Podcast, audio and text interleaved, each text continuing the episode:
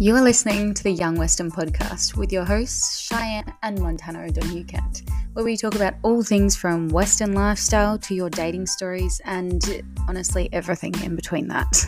Hope you enjoy.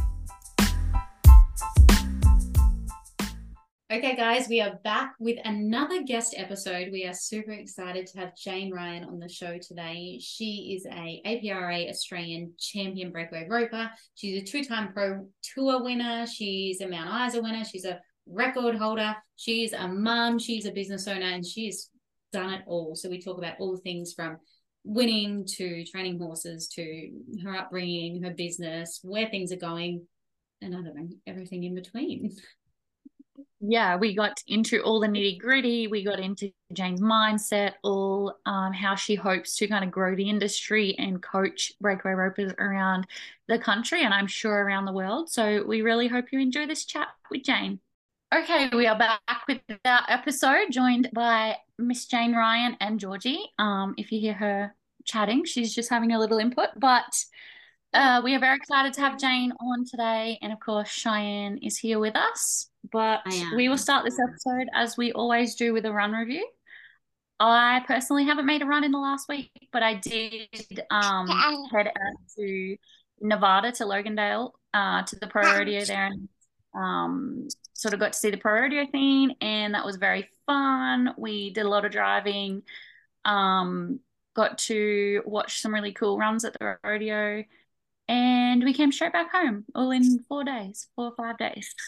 Are you going anywhere soon? Like competing yourself?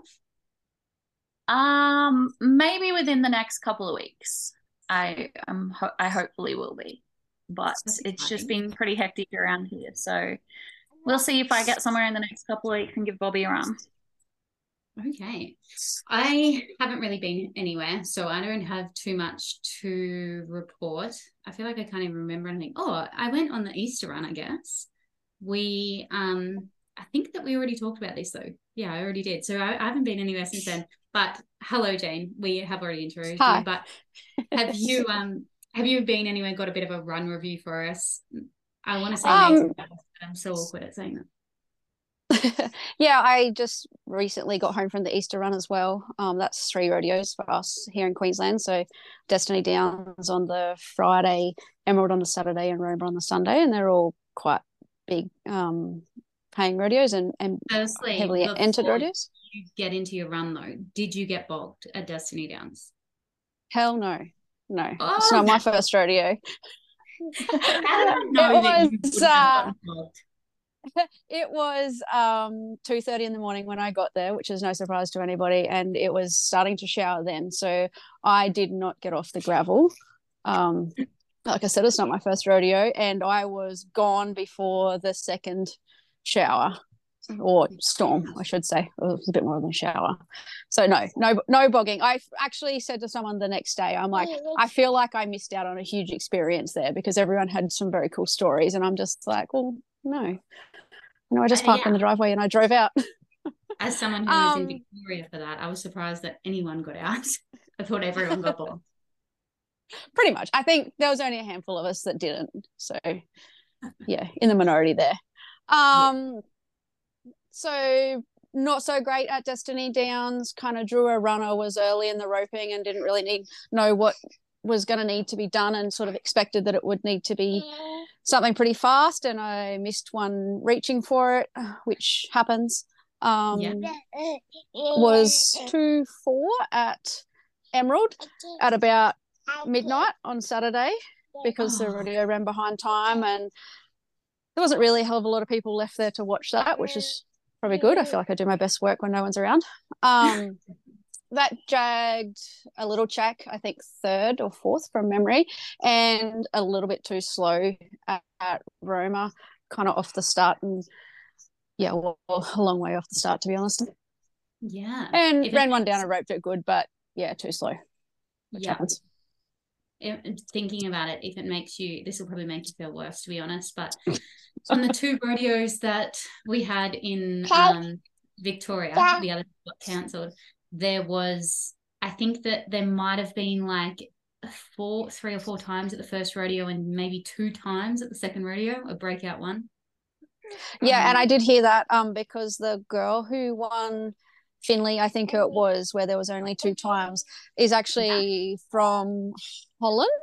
Maybe Oh, yeah. um she works for my cousin and I went and done a clinic earlier in the year and she was literally like I, I literally showed her how to swing a rope. Like she knew nothing. So how exciting to go so and well. win something after she had a lot of natural talent and I I said that to her at the time. I'm like, you actually have a lot lot more talent than a lot of people that I see and you're picking it up a lot easier. But to win to win something that fast is absolutely phenomenal.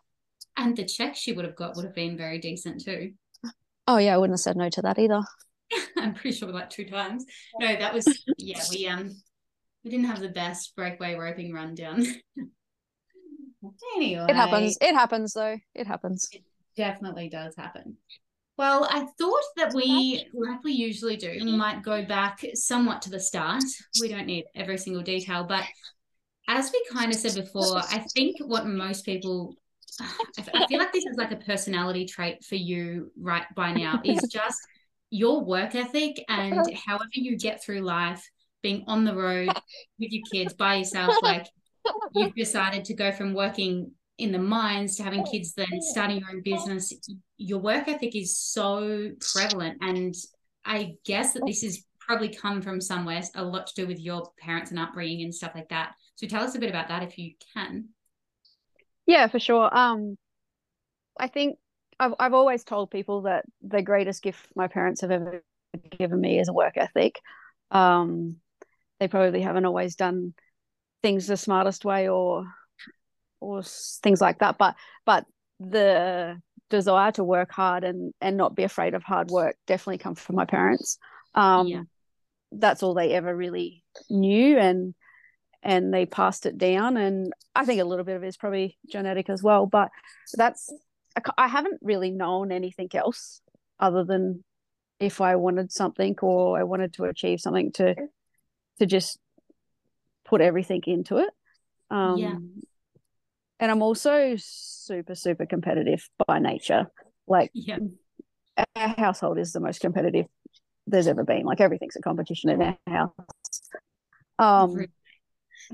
So there's always that driving factor as well like i just don't like being mediocre about anything i do So you grew up in South Australia and um, you did a lot of sort of camp drafting, always obviously growing up around the horses. I think that obviously gives you a really big work ethic, work ethic. But your parents had a lot to do with kind of like the McLeod's daughters scene, um, camp drafting horses, all that type of stuff down there, right?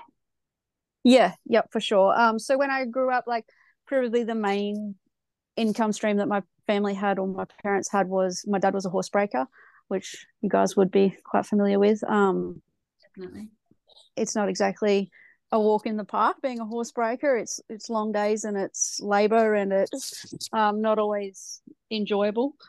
So there was that side of things and then um they also contracted into the film industry so mum and dad um, with horses and animals so mum and dad had contracts with like some of the older films that a lot of people probably haven't heard of these days but like the man from snowy rivers gallipoli um I really should know more of them off the top of my head, but I can't at the moment. And then, yeah, that led into a um, contract with the TV show McLeod's Daughters, which roughly lasted for seven or eight years, maybe. Um, so that was so kind of when I was in my teenage years, and was that sort of um providing horses for those shows or was it like um double work as well like it was it was everything. So it's pretty much anything to do with livestock. Um, for like for McLeod's daughters. So it was there was horses, cattle, sheep, dogs. Um, so there was that aspect of it, providing the actual animals and suitable animals. Um, teaching the actresses and actors how to ride, and you know, obviously taking animals to set and doing the scenes with them and getting them through that and setting that up and keeping them all safe. And then as well as a little bit of stunt work and double work um, just for mainly the riding scenes where some of the actresses had to do things that they weren't capable of. So one of us girls would step in and do some doubling for them. That is such a cool like way to grow up I know I kind of done that as a teenager and um like the end of high school and then I worked for dad for a little bit when I left school. So I probably in hindsight didn't realize how cool my job was when I um my first job out of school. yeah. And I guess it would have um you're sort of looking back on all of that now, you're surrounded by teachers and clinicians and uh, like horse trainers and things like that. It's quite um yeah, I think that's played a massive role into what you're doing now, I would say. Oh, for sure, for sure. Um, you know, back back when I was a teenager and I was teaching actresses to ride, and they they were all lovely, um, just genuine, down to earth, normal people, just doing their job like the rest of us were. They weren't. there was no kind of celebrity sort of feel about any of it, but um, you know, I'm there getting paid a minimal wage to teach these people that are getting paid a phenomenal wage how to do something and I didn't really know anything about teaching and I just sort of learned as I went and it's definitely the lessons I learned really early on have definitely come full circle and I've been able to apply them and hopefully be a better teacher now in my 30s. Definitely. So you guys did you rodeo a lot growing up though or was that were you camp drafting more? Um, no, probably more rodeoing. The odd little yeah. camp drafts. Camp drafts weren't as big in South Australia. Um, let's be honest, there's not a lot of the Western industry in South Australia at all. It's kind of I used to tell my parents all the time it's a horse desert, but that's not true. There's lots of horses in South Australia, and um, the hacking and like the showing game is pretty big. Um, just not a lot of the Western industry. So mainly rodeos, and we did have to travel like a lot interstate, which I probably need to thank my parents a lot for that. They they sacrificed a lot to get us to rodeos and to give us every opportunity to do something and chase something that we loved. Yeah. And so how did you end up in Queensland? Like how did that happen? Or when did you move mm, to Queensland? Boyfriend.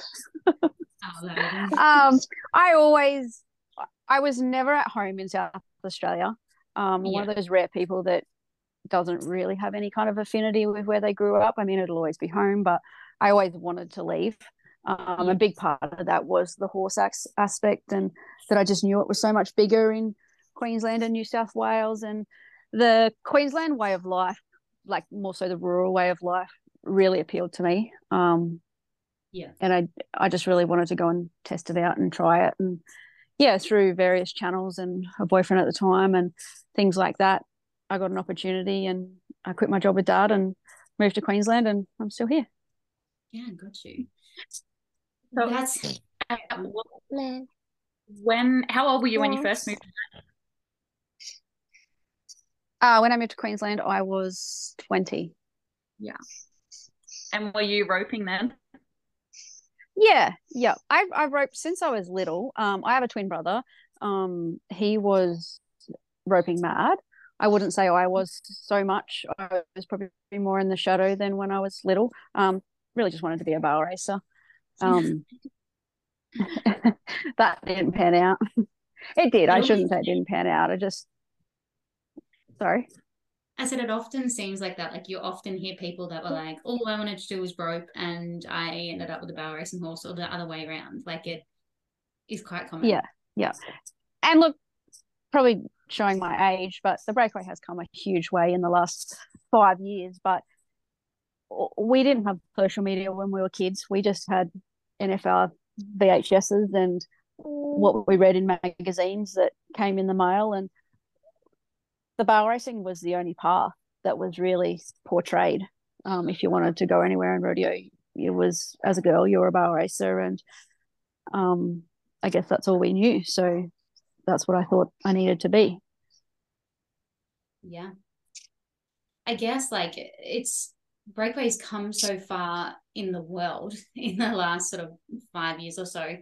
I feel like Australia was probably further ahead to a point than America with breakaway roping, hence just having it in rodeos. But even that wasn't that long ago that breakaway roping was at every rodeo and equal money, you know? Yeah, for sure.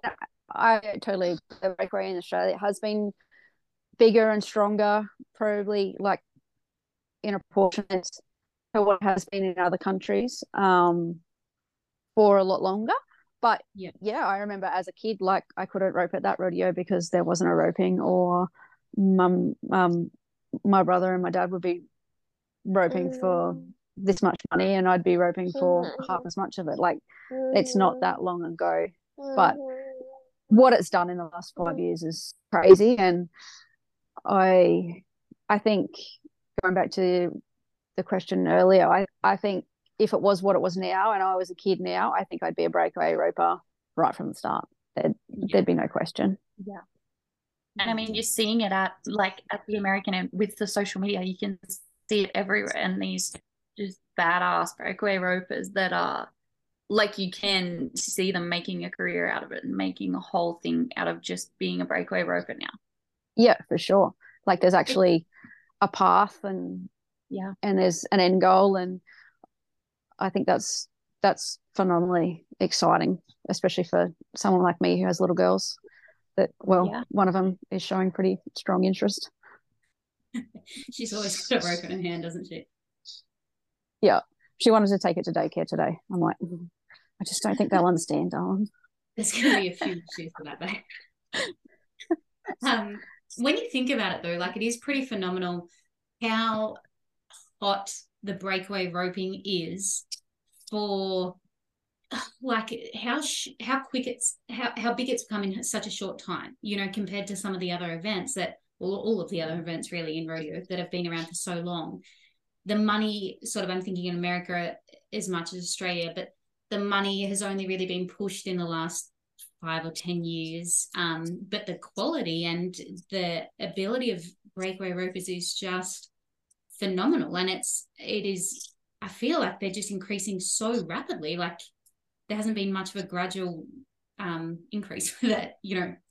Yeah for sure. Um and i i say it every week the depth in the breakaway roping and the and the actual girls roping is crazy at the moment. And it just it's getting more and more and more um every year it just seems to be there's a breakaway roper under every tree and she's good it's not like yeah. they're entering and they're donating. Um, I looked at the list of breakaway ropers at Easter time at the rodeos I was entered at, and I think there was 60 plus girls entered. Um, two years ago, we thought that was insane. Now it's normal.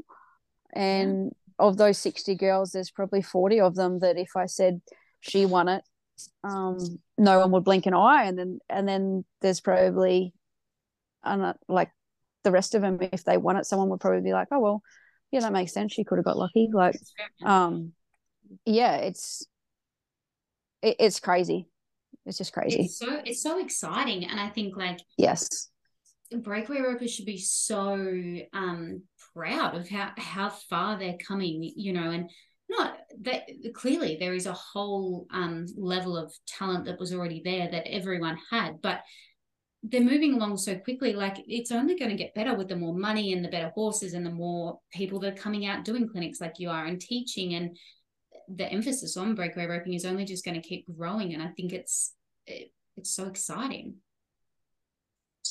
yeah for sure i think we're, we're definitely here to stay and yeah. we're we're here to make a name for ourselves and i think that's probably been one of my sort of un, unwritten, unspoken things is that I really do want to give breakaway roping a bigger profile um, and a platform, and and really, you know, through the clinics and through our like personal sporting profiles, and really make it so that um, I don't really know how to articulate it, but deserve like the talent in yeah. this pool is just you know increasing rapidly and that's what the yeah. sport the event deserves.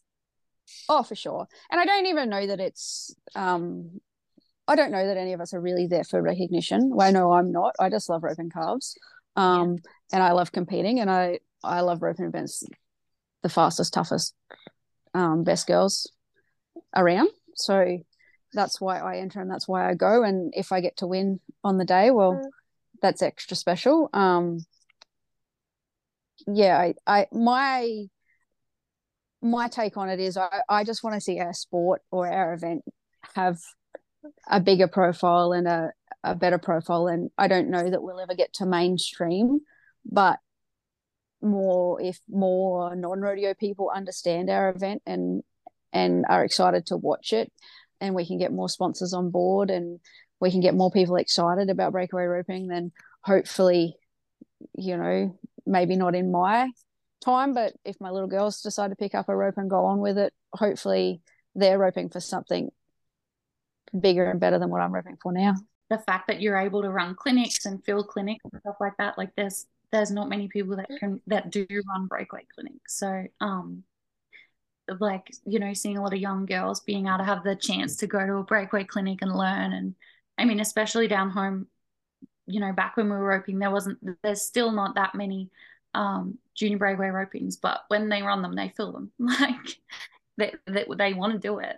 Yeah, yeah. And I think that's that's probably why like how my clinics really evolved and I started running clinics was I had people or girls coming to me saying, you know, can I come and rope with you? Can I come and practice with you?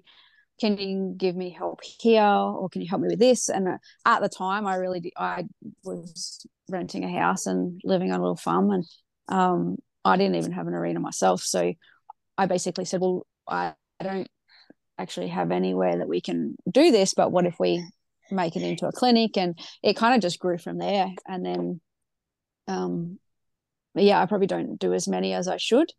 Yeah. Um, I find it really hard to organize dates around my kids and wanting to compete myself and then wanting to travel and yeah, but I really have like in the last few years I really don't have trouble filling them. They just they fill themselves and and I get a lot of girls coming back asking, you know, just just want more knowledge, want to, yep. you know, they're excited about the sport and they're excited about where it's going and they want to be involved.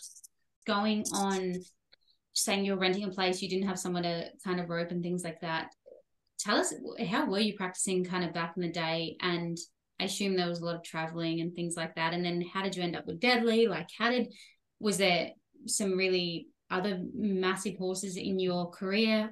I guess everyone kind of knows him now and knows so, or not so much about him, but kind of knows of Deadly because he is such a phenomenal horse. But how did you kind of get from where you were trying to just make ends meet, where so many people are, to having the arena? And, and I know you're doing some renos now, but having the arena and having this amazing horse and yeah, how did that kind of all happen? Um, well, life happened. I think. Um, I don't know if everyone would know, but I was like I've been married before. Um, that didn't go so great. um, so there was that, and then I think there was a big period there where I rodeoed. Like just being completely honest, I rodeoed for the wrong reasons. Um, I was probably rodeoing to escape my home life more than anything. Um, and so the practice, like it bugged me that I wasn't getting to practice and and that I wasn't um, getting to put in the effort because I am, even though I was writing for the wrong reasons, I am a um, I am someone that still wants to do everything 110 percent. Um, but yeah, I it probably wasn't my main focus. I was probably more in survival mode than than anything. Um, and I was kind of just getting by on horses that I had. Um, yeah. I I knew I needed a better horse, and I'd been looking for quite a long time, and um, I just really couldn't find one that I thought I wanted or needed. And then kind of got through that bad marriage and got out of it. Um, and got my life back together, and then really decided that hey, I want to keep rodeoing, but I want to do it for other reasons. I, I wanted to do it because I want to be good and I want to um I, I want to see if I can be the best.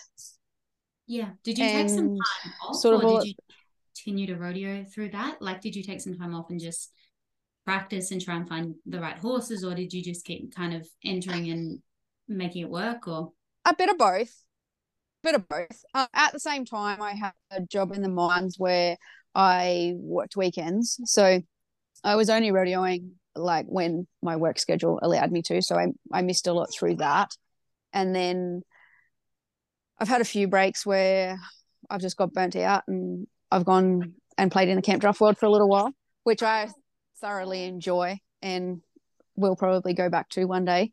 But it um I just don't feel like I can do all of them at once.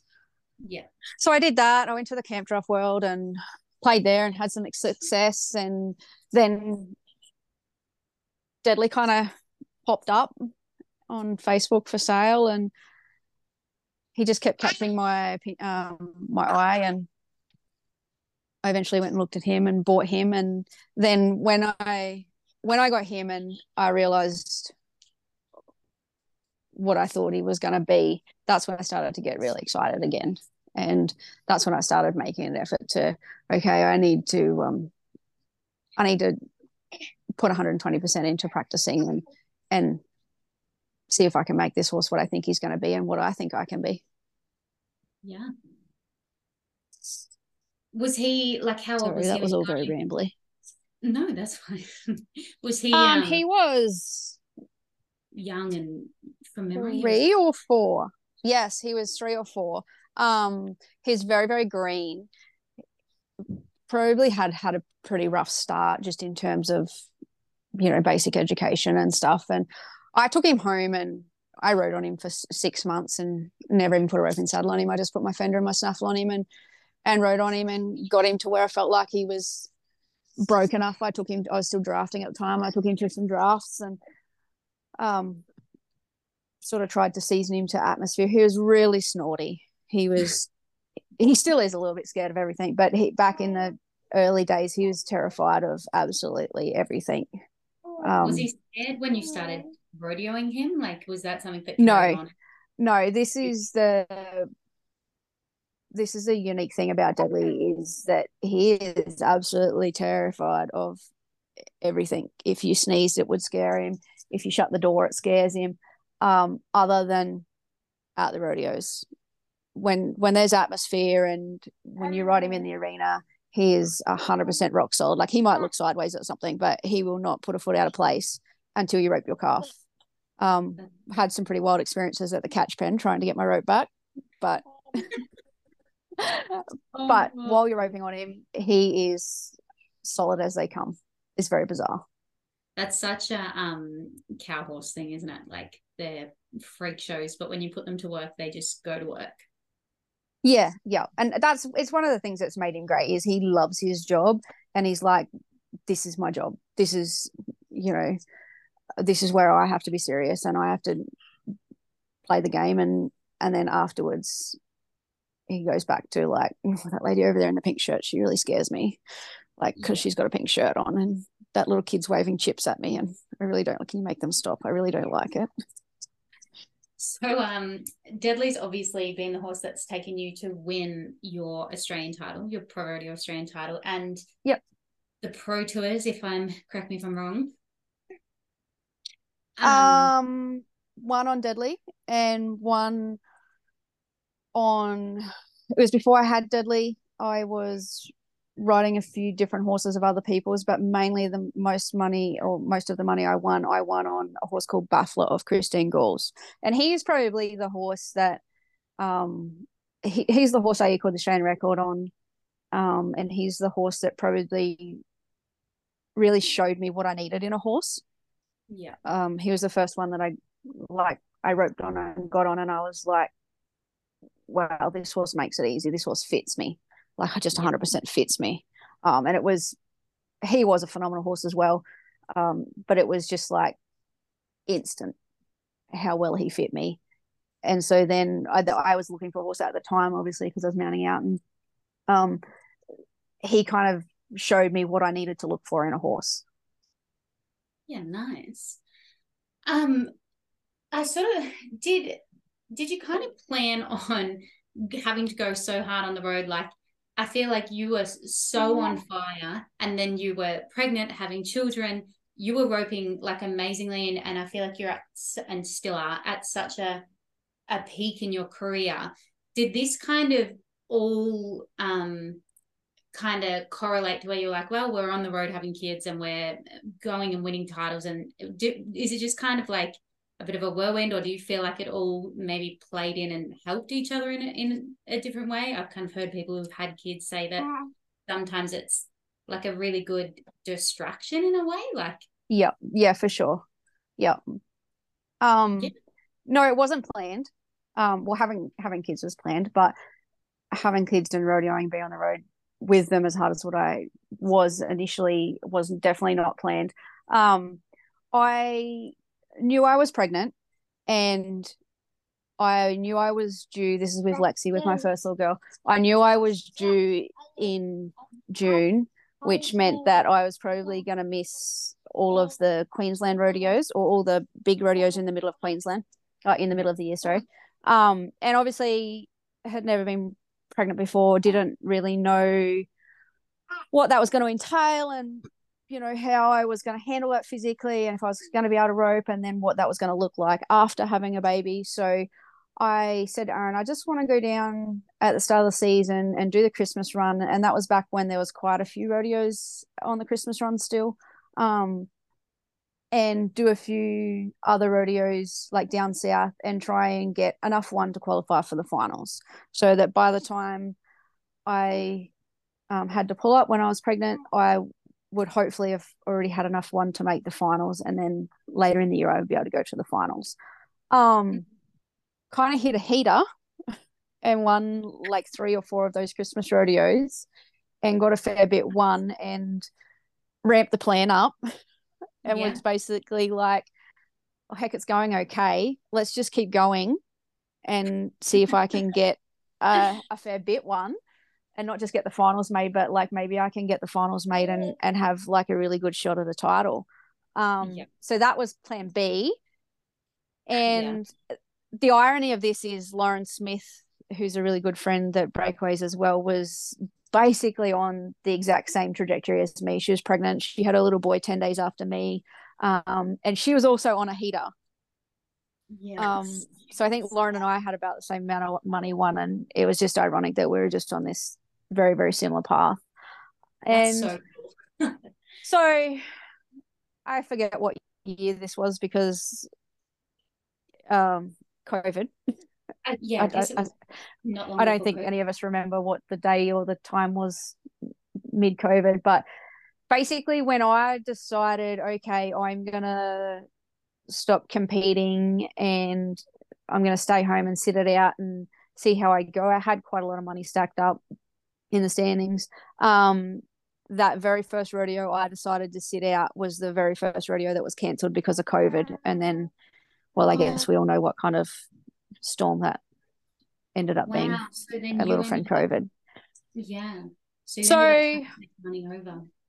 Yeah. So then I was in limbo with everybody else, obviously, but I on the plus side, I didn't have to sit at home and be miserable that everyone was getting to keep rodeoing and watch them chase us down in the standings because no one was getting to go. But at the same time, I was, was like, well, I've spent all this money rodeoing and trying to get like these points essentially. And now what? Like, are we getting an Australian title? Is there going to be a season? Is there? It was just, as we all know, it was so unknown and it was day to day. And so that happened. And then we get through COVID and they, they decided to roll two seasons into one. Um, like the second year into the last season and we would all carry our points over. So i was basically like whoa okay i've i'm this far in and now i've got a what lexi would have been six months old then i suppose. So i'm like i guess we're going back on the road to finish what we started.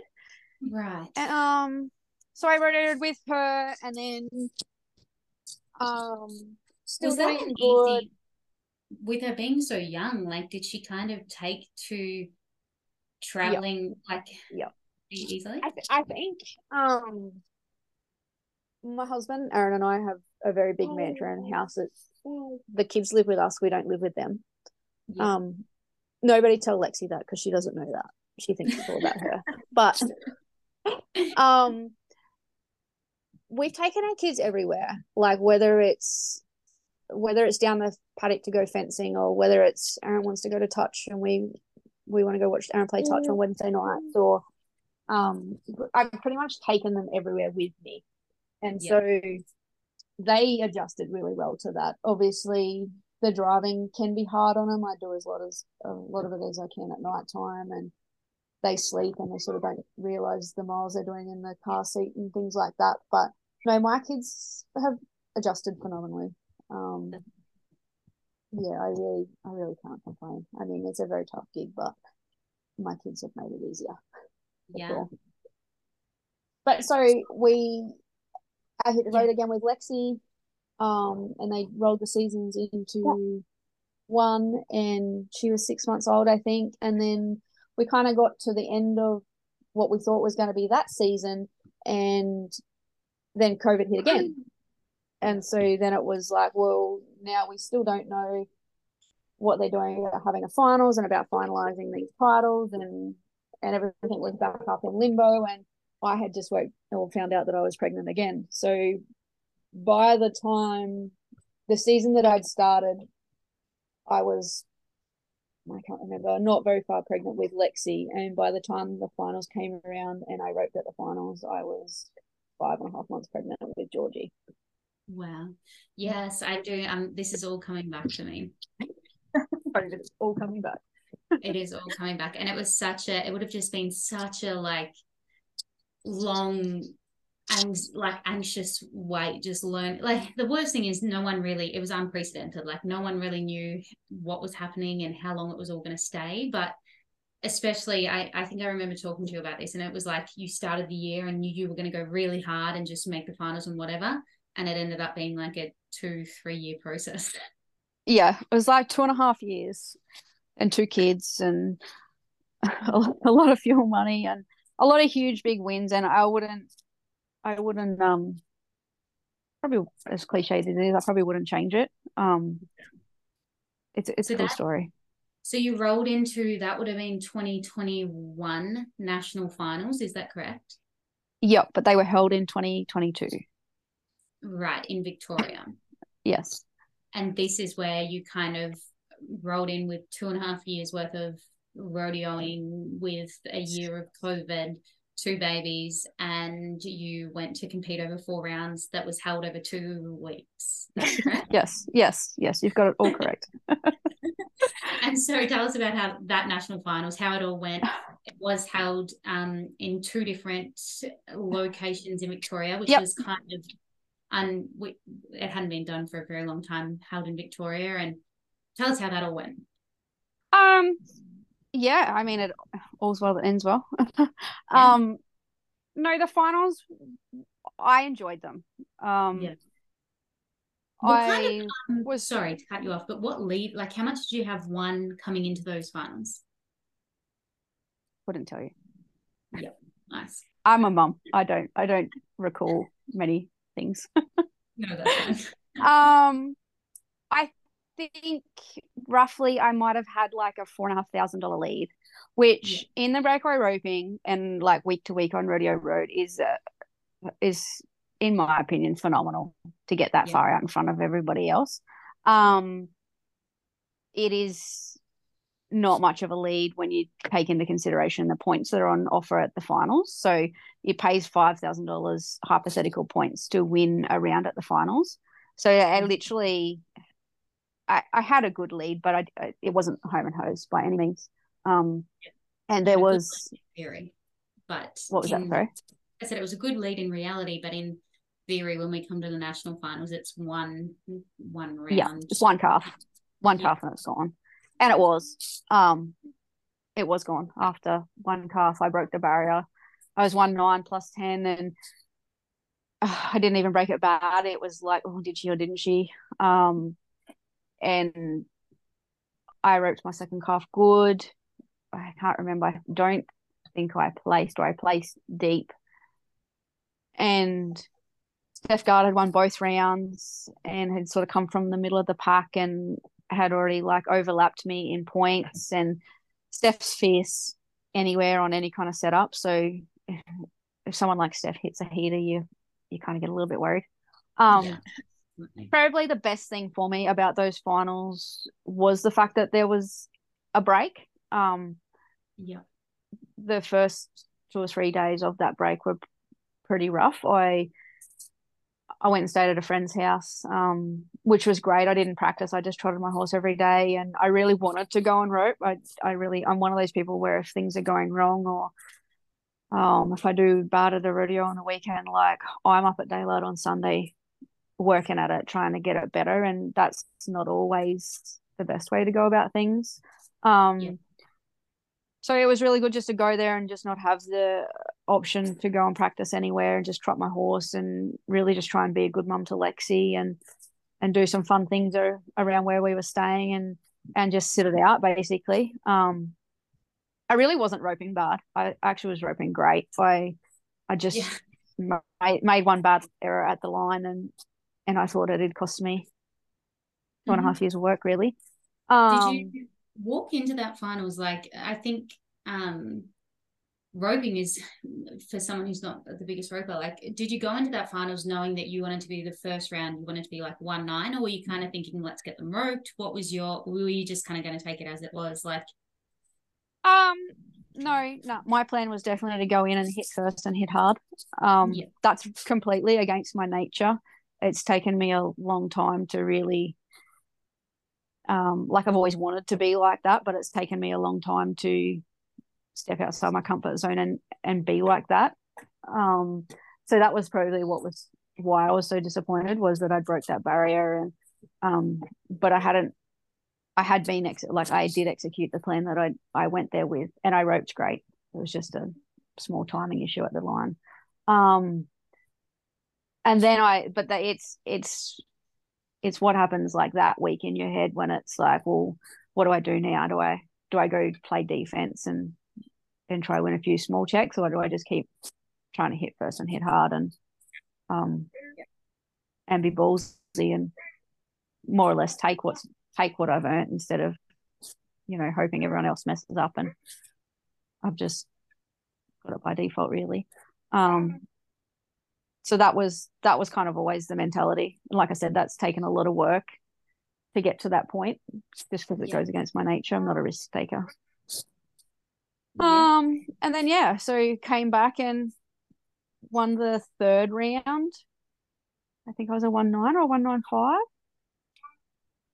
Yeah. But still didn't have it won. I think that was that was the irony, and I was a little bit, I was a little bit mad at myself about that. I remember sitting there that the day off the last round, thinking to myself, like, you've been at this for two and a half years, Jane, and all the calves and all the miles you've done, you left it to the last calf. Like, come on, Dawn. yeah. Um, that. So I think, and I think that, I like, I wasn't angry, but I was just like, really, Jane. Um, so I think that was that was there, and I I do rope good when I'm mad. Um, and the last the last calf was probably the worst calf that you could think to draw. Um, Really? I got out good on it, but it was slow and it like it stepped right to the left and like got up underneath me and I had to like check off it and wait and catch it. And I was too slow to place in the round, but I knew I just had to catch that calf um for my average. average for my average check. And then I was right. Um but the yeah, sometimes the hardest calves to catch are the ones you've just got to catch. Most of the time, yes. Yes. Wow, that's so I don't know. I love that story. I love it. It's it, it's good now. There's there was a lot of heartache and and there's a lot of miles and yeah. And I don't. I think with the amount of points in that that happen that is at a national finals and the amount of just strange things that happen, like you never can re well not never but it's very rare that you can set yourself up to have it won by the second or third round you know what i mean to be safe yeah, yeah, yeah, for sure. It's I th- I think my favorite part and my least favorite part about sport in general is that it's unscripted. That mm. we all know what probably should happen, and we all probably know who should win or who should do this or or things like that, like the outcome. But we just don't. We don't. You don't know, and strange things happen, and especially the it's like the bigger the stage and the more money that's on the stranger the things that happen. And the i think that's the beautiful thing about sport. As far as nfrs go and having to sit sit that week i think that i would probably psych myself out sitting yeah. around for that week. How do you kind of like mentally like do you do anything mentally you know any little tools or anything like that um or like practices to not psych yourself out or to kind of get Um, I think the the thing that's helped me the most is I like I suffered horrendously from nerves and and probably from the mental game or a bad mental game for a lot of years, especially in my younger years. Um, probably, you know, obviously it's my own fault, but probably because it it wasn't prevalent, like it wasn't spoken about, and it it wasn't taught, and it was just like here's the skills, you know, go at it. Um, but I've come to realize that you don't have to have all the skills if your mental game is is on par. Like sometimes it just takes, like I said, like sometimes it just takes changing your attitude and deciding that you're going to go out and win first, and having the balls yeah. to like risk it to yeah.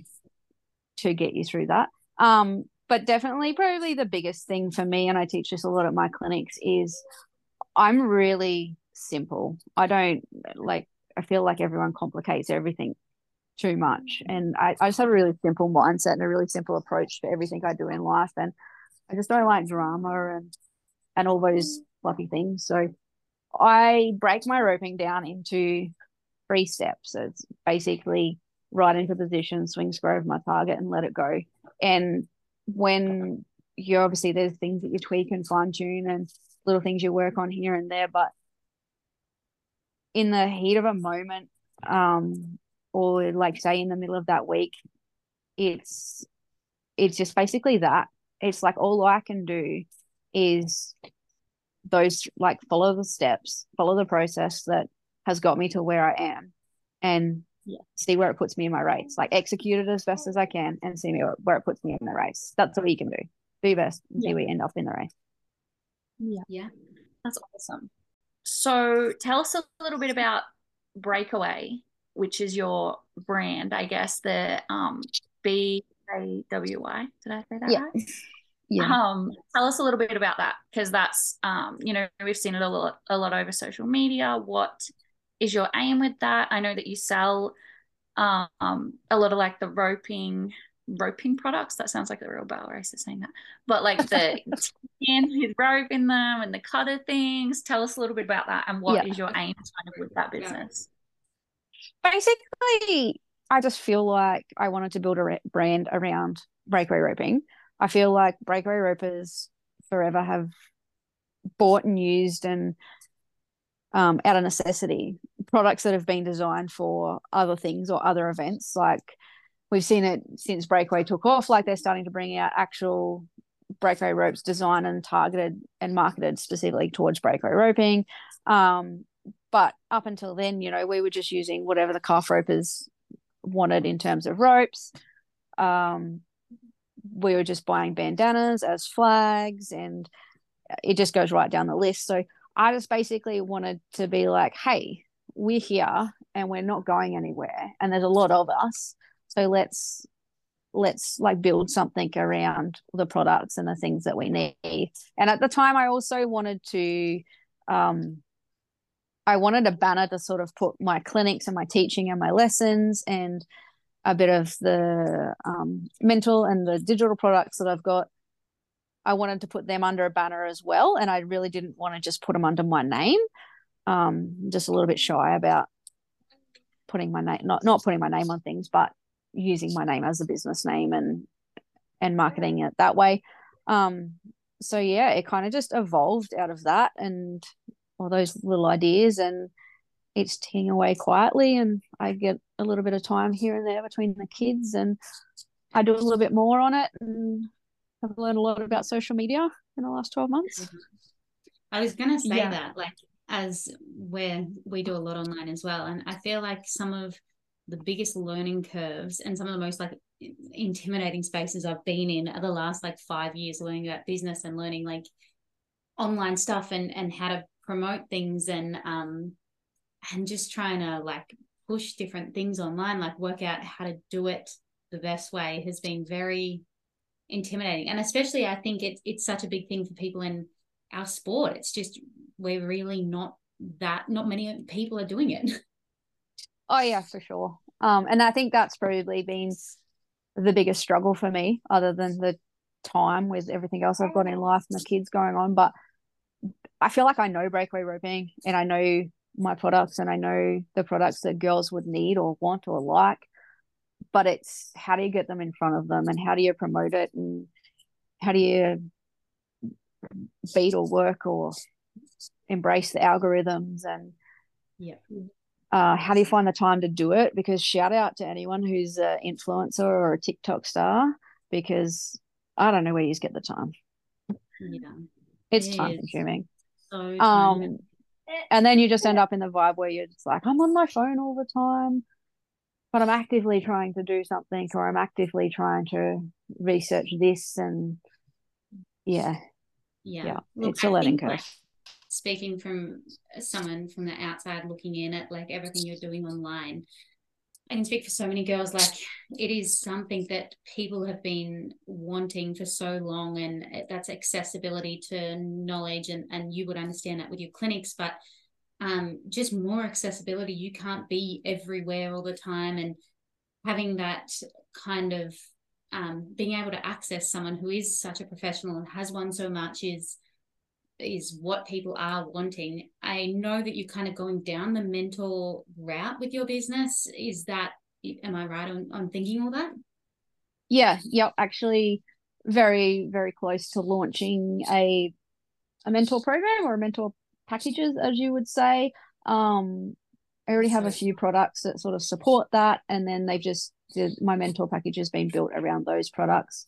Um, yep. I have like a goal guide planner, which has been a really big hit, and yeah, I kind of built the mentor program to sort of build on from that. And I get a lot of girls saying, you know, like I know what I want, or I know where I want to be, or I know you know i want to get from here and go to there but i just don't know the hardcore steps and they want to work hard and they're committed and they want to do it but they're like well how do i take my roping from being you know i catch one out of ten to i want to i want to be consistent or i want to go from being consistent to i want to be fast and then i want to be consistently fast or i want to win.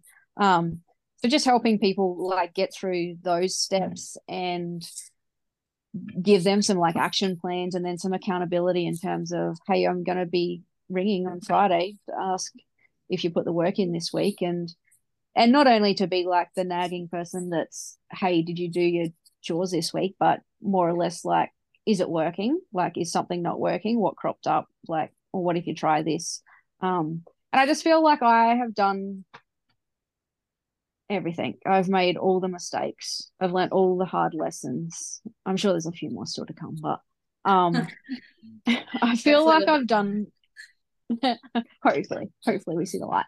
I feel like I have done most things, if not everything, the hard way. And um I just want to say to people, here's here's my lessons. Take them and learn from them so you don't have to make the mistakes I made. Like, let's shortcut you 10 years and see yeah. where you end up.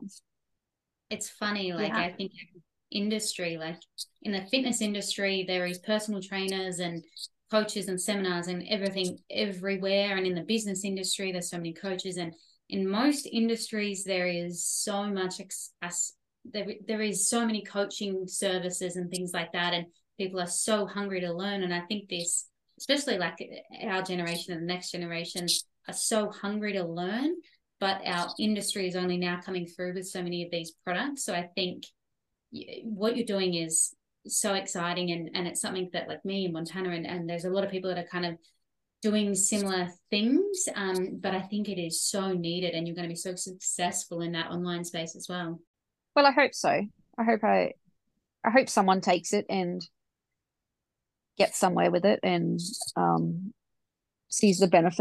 There is so much need for it, and we're just getting busier. And I don't think there is a lack of work ethic with most necessarily with most people in this industry, but there is a lot of there's not enough information for what so many people are mm. craving.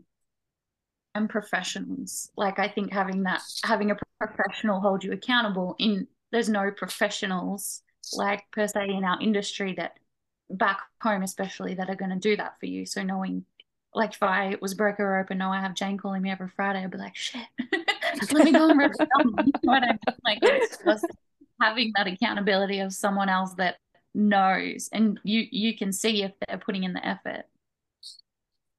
Yeah, for sure. And going back to what you were saying earlier, um, Shianne, I actually shared a quote today on my Instagram page about every athlete has a coach. And I was like, except for rodeo people. Yeah. we just we're just winging a prayer and a bit of Red Yeah. Bull and see how we no see how we fare and- like yeah. they're just and it, in saying all this it's so exciting for the for kind of the next however many years and your girls because there is um, becoming more and more emphasis on coaching and information and um it's just becoming so much more of the professional sport that we all put we freaking dedicate our lives to we probably need this aspect of it as well Yeah, I hope so. And I I think it's just getting so expensive. Like it's getting expensive to get yourself down the road and to get set up and get calves and to practice and to buy a horse and to pay entry fees and stuff. I think that people are realizing that hey, if I'm going to play, I want to play seriously or I want to at least give myself the best shot. Um not and that's probably another thing I've learned through coaching is not everybody wants to be a world champion and that's completely okay some people just want to get to a level where they're better than what they were last year or they just want to get to a level where they can go to the rodeo and compete and not be embarrassed because they like the social aspect of it and they want to be involved. Some people just want to be able to be ride safer and and help their kids and and things like that. So i think there's it's a, a huge market i think. Um i hope. Yeah. Yeah. yep me too uh, no, I think it's so exciting, and I think, um, yeah, I, I've said it a million times, but I think we have big things coming for us, and I think Breakaway has huge things coming for it, especially with all these mentor programs. And my, I just want to put this out there. I'm very proud of you, and I know how hard it is. I'm assuming you're kind of coming from someone who doesn't have like a huge background in marketing and IT and development. To try and sit back and learn all this stuff is exhausting. So I'm giving you props for that because I've been there and it is fun. Yeah, I like I literally feel like I spend more time googling how to do something technology wise so that I can actually put something together on something that I know a lot about more than Yeah. I do actually um working on the actual business or the products I suppose you would say. Um yeah, if only I could afford an IT specialist. Yes, I think we're all in that. We don't worry. Oh God. Well, I think we've had an amazing chat today. Thank you so Yeah. much for being with And us. where can we find all your um like your socials, your website, your products that you're selling? Where do we find all that? Uh the website is www.bkwyco.com. We'll put these in the show Um, notes. Thank Christ. Instagram is BKWY underscore CO and Facebook is just BKWY full stop. Shout out to all the social media people that made me have a different name on everything. Um, and my personal pages are Mrs. Jane Ryan on Instagram because that sounded cool when I got married, and Jane Ryan on Facebook. Awesome. Well, we'll have all this stuff in the show notes anyway. Thank you. But I appreciate Thank it. you so much for chatting to us. And make sure you go check out Jane's website and everything that she does. She is on social media all the time as well, Ah, getting around doing clinics and just helping all the peoples that want help. Thank you. Thank you for the chat and the acknowledgement. And if anyone's listening and they want help or I get a lot of mum questions and I'm all for it. I'm I'm here to make your life easier. So if you've got a burning question and you don't want to ask someone else, ask me. I've probably done it. yeah, don't ask me. I'm not.